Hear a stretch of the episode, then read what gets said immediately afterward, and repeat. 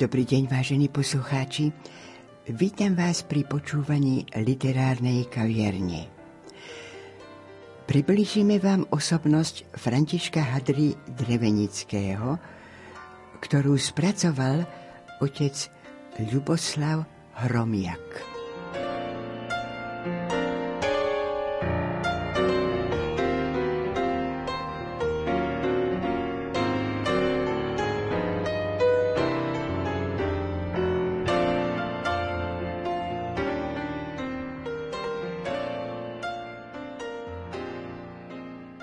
Katolícky kňaz, spisovateľ, prekladateľ, folklorista, historik, významná osobnosť spíša 20. storočia František Hadri Drevenický patrí medzi spisovateľov, ktorý je málo známy.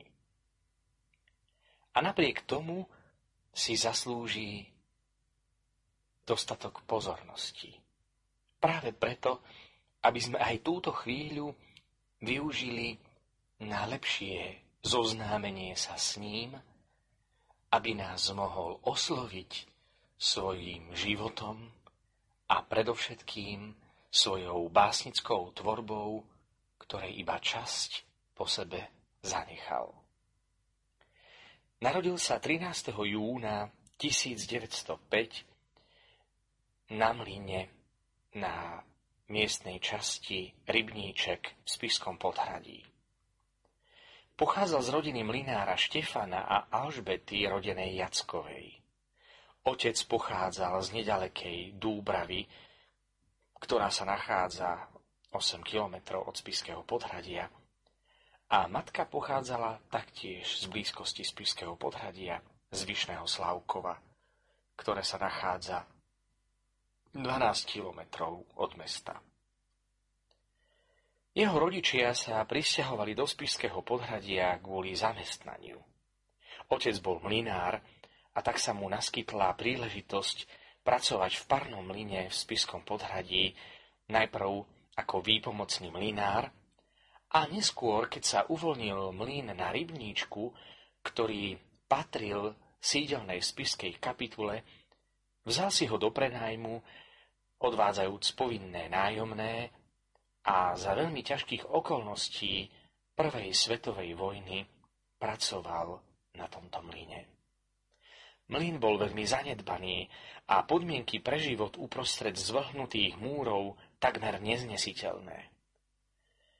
Rodičia aj napriek tomu, že žili vo veľmi zložitej sociálnej situácie, ktorá sa dotýkala ich detí, a práve preto aj František Hadri Drevenický bol mimoriadne citlivý pre sociálne slabšie vrstvy obyvateľstva, pretože sám na svojej vlastnej koži zažil marginalizáciu spoločnosti.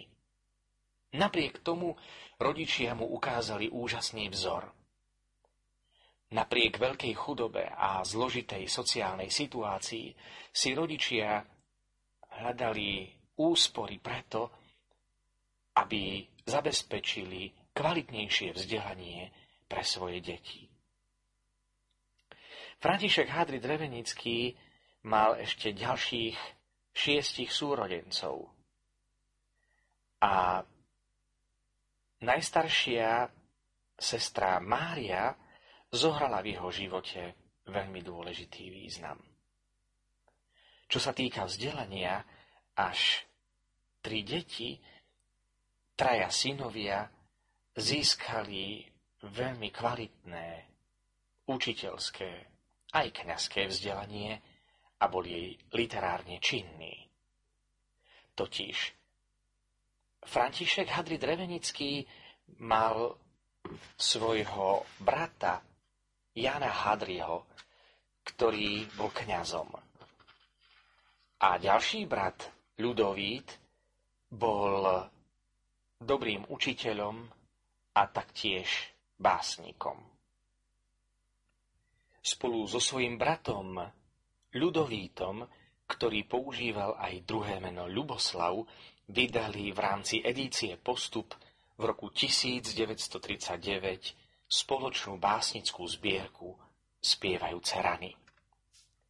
jeho brat Ján, ktorý bol takisto kňaz a pôsobil ako správca farnosti vo Veľkej Lesnej a takisto v Spišských Vlachoch, kde vykonával pastoráciu do 1. apríla 1946, kedy bol prepožičaný pre potreby Trnavskej apoštolskej administratúry, ale v roku 1947 sa opäť vrátil do spišskej diecezy, pôsobil ako kaplán v Smížanoch, pričom spravoval farnosť Iliašovce a od roku 1954 žil na dôchodku v Novoveskej hute pri Spišskej Novej Si až do svojej smrti, kde sa venoval taktiež prekladateľskej literárnej činnosti, keď preložil z maďarčiny knihu Kliatba jedináčika v roku 1936 vyšiel jeho preklad diela Francisa Fina Perej Vin, popisujúci život arménskej bládeže.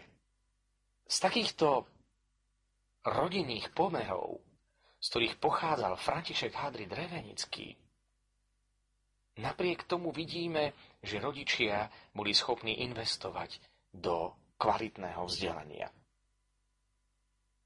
Väčšinu svojho detstva prežil práve v tej lokalite, ktorá sa volá Rybníček. Ide o mestskú štvrť Spišského podhradia, ktorá sa nachádza pod nádhernou prírodnou rezerváciou Dreveník, ktorého osídlenie pochádza ešte z čias paleolitu a vytvára nádhernú scenériu pri Spišskom podhradí a pri Spišskom hrade. Práve blízkosť dreveníka, v ktorom obdivoval nádhernú prírodu, kde ich otec často brával na prechádzky a učil ich spoznávať dary a krásy prírody, už od detstva miloval kvety a nesmierne rád sa prechádzal rozkvitnutou lúkou. Práve tie motívy z prírody boli podnetom na mnohé jeho básne, ktoré po sebe zanechal. A keďže väčšinu svojho detstva strávil v prírode na dreveníku, vo svojej literárnej činnosti prijal pseudonym Drevenický. Preto František Hadri Drevenický.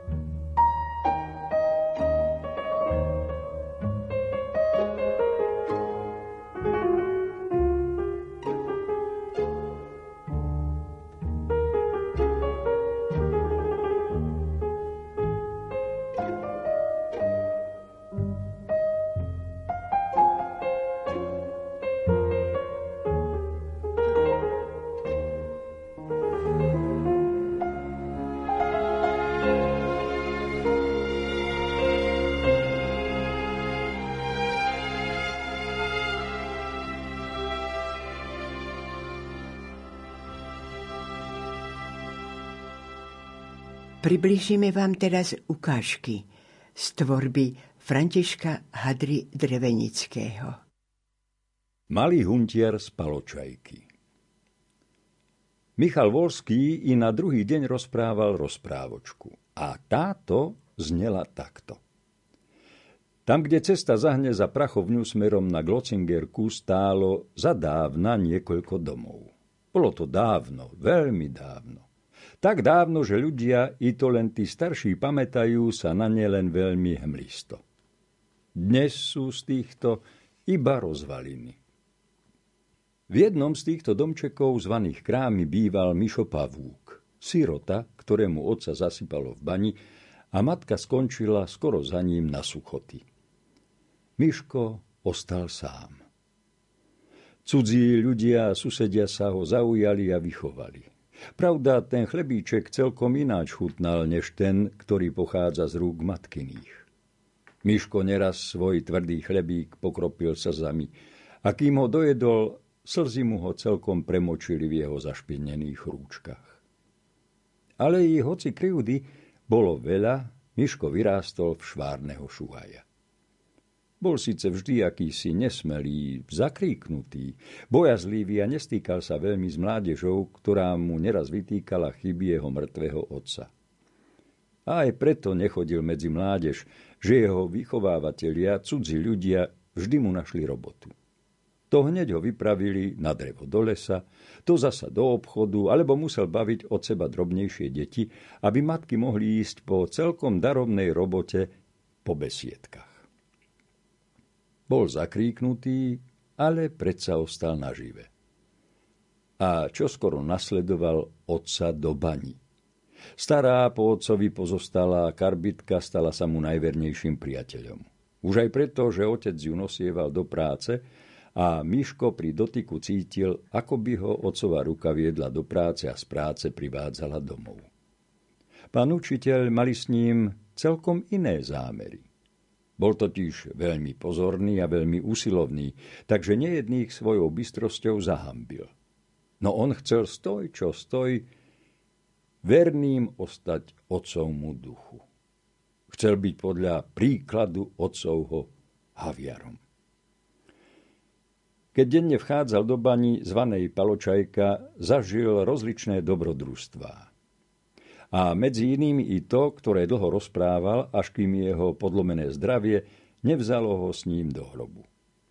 Jedného dňa, keď sa pri hutníkoch až do úmoru natrápil a za živý svet nemohol nimi pohnúť, zjavil sa pri ňom trpaslík a povedal mu. Miško, darmo sa namáhaš, tvoje sily sú prislabé na túto ťarchu. Ale keď chceš, pomôžem ti, nie len dnes, ale odteraz už pravidelne budem ti prichádzať na pomoc, pretože ľudia opovrhujú tebou, budem ti blízkym ja a nahradím ti každú krivdu, ktorú ti zloba ľudská spôsobila. Počul som raz, ako sa ti posmievali, že ľaľa, tvoj otec bol pijan a že ste všetci len pre jeho nemiernosť vyšli na žobrácku palicu. Už, už bolo akokoľvek ale trpiacim veľmi rád a veľmi ochotne pomáham. Od dnes budem ti najvernejším pomocníkom a priateľom. Jedno mi však musíš slúbiť. Míško od prekvapenia vytreštil oči na široko. Od oca počul mnoho rozprávať o podzemných duchoch zvaných Bertmaníkoch, ale sám ešte doposiaľ ani s jedným sa nestretol. A tu Hľa stojí vedľa neho, ba dokonca ponúka sa mu za pomocníka. Naľakal sa, ale si aj súčasne pomyslel, čo môže také chlapča, ako je ruka dospelého človeka, pomôcť. Aké služby mu také drobné stvoreníčko preukázať. Ale hneď si opravil svoju mienku, lebo s podzemnými duchmi nedá sa len tak nemilo Bohu zahrávať. Počul síce, že komu sa prihovoria, šťastie ich sprevádza – ale predsa nechcelo sa mu ako si to uznať. Dobre, pristávam na všetko, riekol odhodlane a trochu zaznávajúc trpaslíka. Dobre si urobil, že si privolil, lebo ináč bol by som ťa zničil. Zle zmýšľaš o mne v svojom srdci. A tu mu ukázal skalisko, ktoré sotva bolo vklinené do klemby štôlne a ktoré by sa bolo na neho zrútilo s takým nárazom, že by nič nebolo z neho ostalo. Miško porozumel, že s trpaslíkom neradno je žartovať. Tak, pristávaš? Rozumie sa, že hej. Dobre. A teraz dávaj pozor. Podľa daného sľubu každý deň mi oddelíš zo svojho pokrmu, ktorý nosíš do bane, istú čiastku pre mňa. Ja dôjdem si po toto v uhovorenom čase a potom stratím sa do svojich hĺbok. Toto tajomstvo nesmieš nikomu prezradiť, ináč nenájdeš u mňa pomoci a biedne v týchto čiernych priestoroch zahynieš. Miškovi bolo úzko okolo srdca. Má sa vraj deliť s pokrmom. Ale či on sám ho nepotrebuje? Dávajú mu veľmi poskromne a sám prichádza občas veľmi hladný ku miske. Lenže Miško svoj prísľub preinačiť nemohol. Trpaslíka s dlhou šedivou bradou už pri ňom nebolo. A na druhý deň v skutku prišiel. Presne ako sľuboval. Zaprel sa do ťažko naložených huntov a tie ľahko sa mu poddali. Chytro prebehol nimi celú priamu štôlňu a všetky vyťahol tak ľahko, ako to bolo iba páperie. Ostatní haviari ho nevideli. Ale Miško cítil, že nie on sa namáha, ale trpaslík. A znova rýchlo vracal sa do bane s prázdnymi huntíkmi. Nik nevedel pochopiť, aká zmena sa stala s Miškom. Každý však pozoroval, aký je rýchly, obratný a šikovný. Tušili čosi, ale od Miška sa to nikdy nedozvedeli, aby svoje domnienky si potvrdili. Nemohol si predsa z dobrodinca urobiť nepriateľa. Há, tebe je dobre, keď ti pomáha Bertmaník, dobiecali ostatní. A čo vás do toho? Pomáha, nepomáha. Robte si svoje a nestarajte sa o iného. Dávajte rudu, ostatné je moja vec. Odvrkol im celkom ľahostane, nestarajúca o nič. Keď videli, že sa nič od neho nedozvedia, nechali Miška na pokoji. Nevinúcovali na ňom nič viacej, lebo sami vedeli, ako sa hrozne trestá a pomstí vyzradené tajomstvo. Miško odkladal zarobené groše, lebo pri výplate on dostával najväčšiu sumu. Toto nejako nešlo ostatným do hlavy.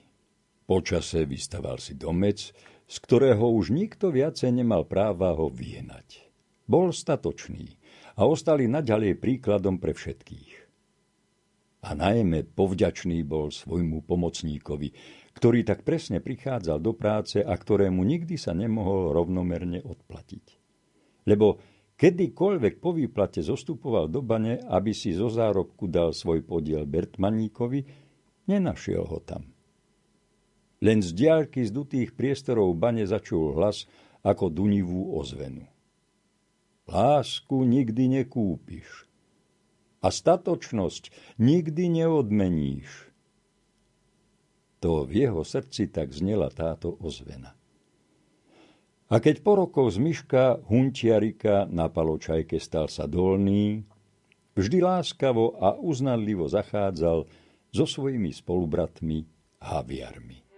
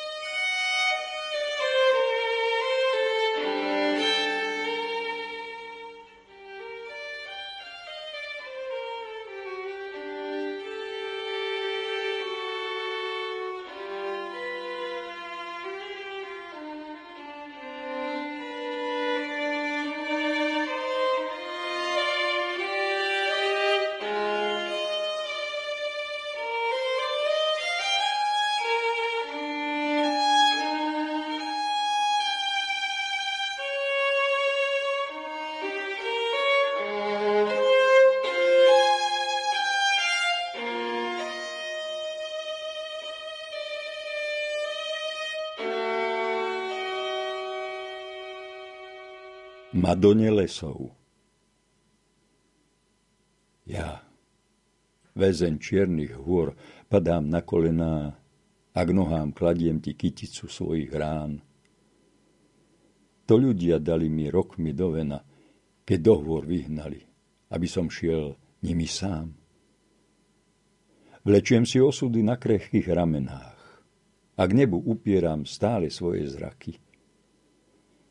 Len hory hučia mi v tisícich ozvenách, že život stratených vždycky bol rovnaký. A preto k tebe chcem, len k tebe, mať moja. Do tvojej ochrany zajtrajší vkladám deň. Pri tebe rany sa zacelia, zahoja, úsmev tvoj zaženie chmári a každý tieň. Ty kráčaš horami, dňom žiaria do dolín, zátišia úsmev tvoj O, prehrej kliatby tmu. Čakám ťa za svitu. Teba sa nebojím, keď k nám sa pritúliš. Zory nám zasvitnú. Sklon sa k nám, prosím ťa. Ja, väzeň čiernych hôr, keď z hôrnych stokrások viem ti detstva dar. Príď, matka, zdraví ťa zátiší verný zbor, v dolinách zakvítla v pupencoch nová jar. I brezy rozvité, biele sťa tvoj habit, ja štedrosť tvoju zriem i v bielej sasanke.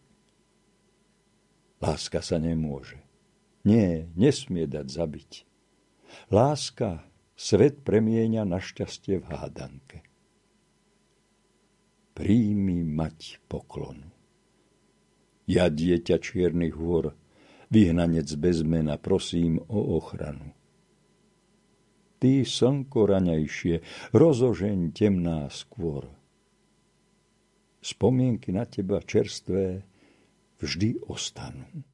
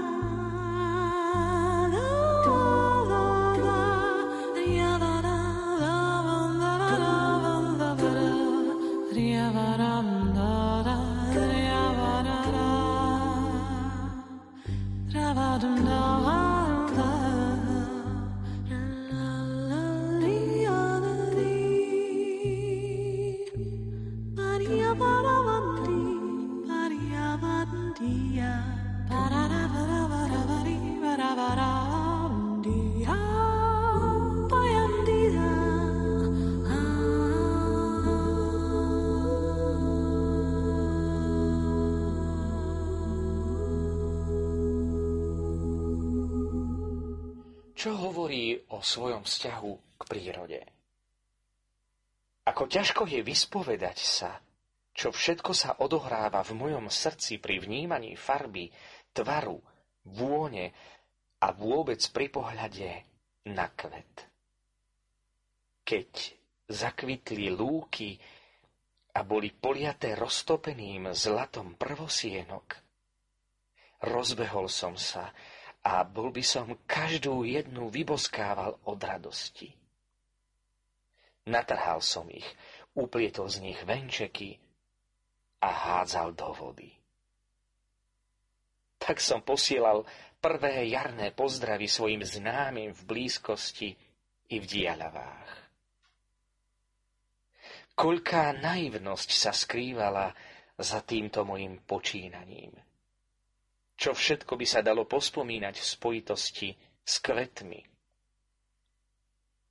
Nech i naďalej kvitnú v mojej duši a nech časom privolávajú späť tie krásne chvíle z jarných spomienok detstva.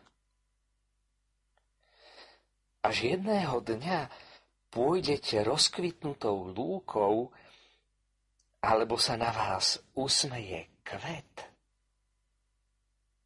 a vy pocítite potrebu zohnúť sa a pritúliť k tvári jeho tielko, aby ste vychutnali jeho nežnosť a pokornú milotu. A tak znova prežili pocity, ktoré sa v hĺbke duše pritom vzbudia a privolajú vám.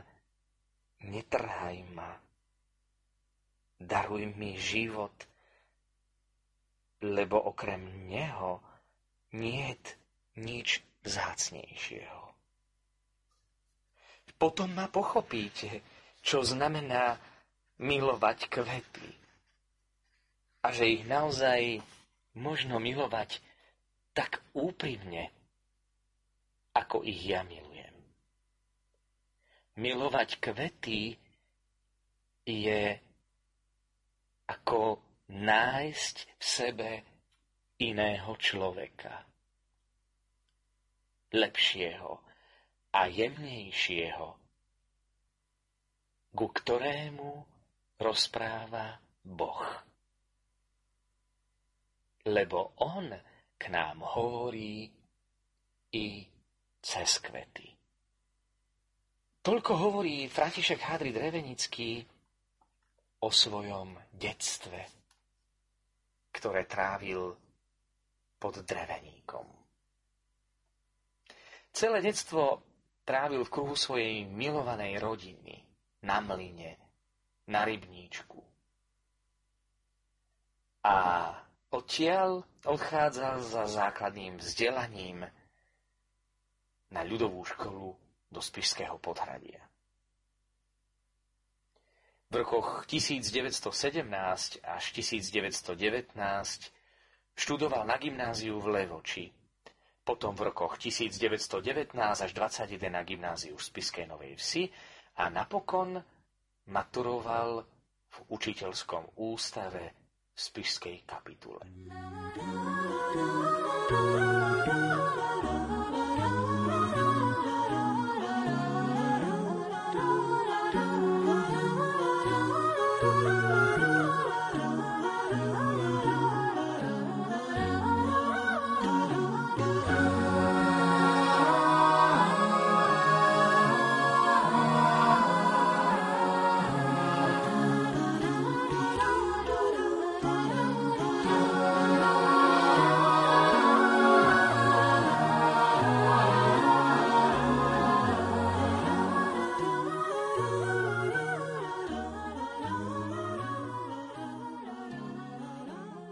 Priblížili sme vám osobnosť Františka Hadry Drevenického, pripravil a spracoval otec Ľuboslav Hromiak. Spolupracovali Jozef Šimonovič, Diana Rauchová, Hilda Michalíková a Matúš Brila.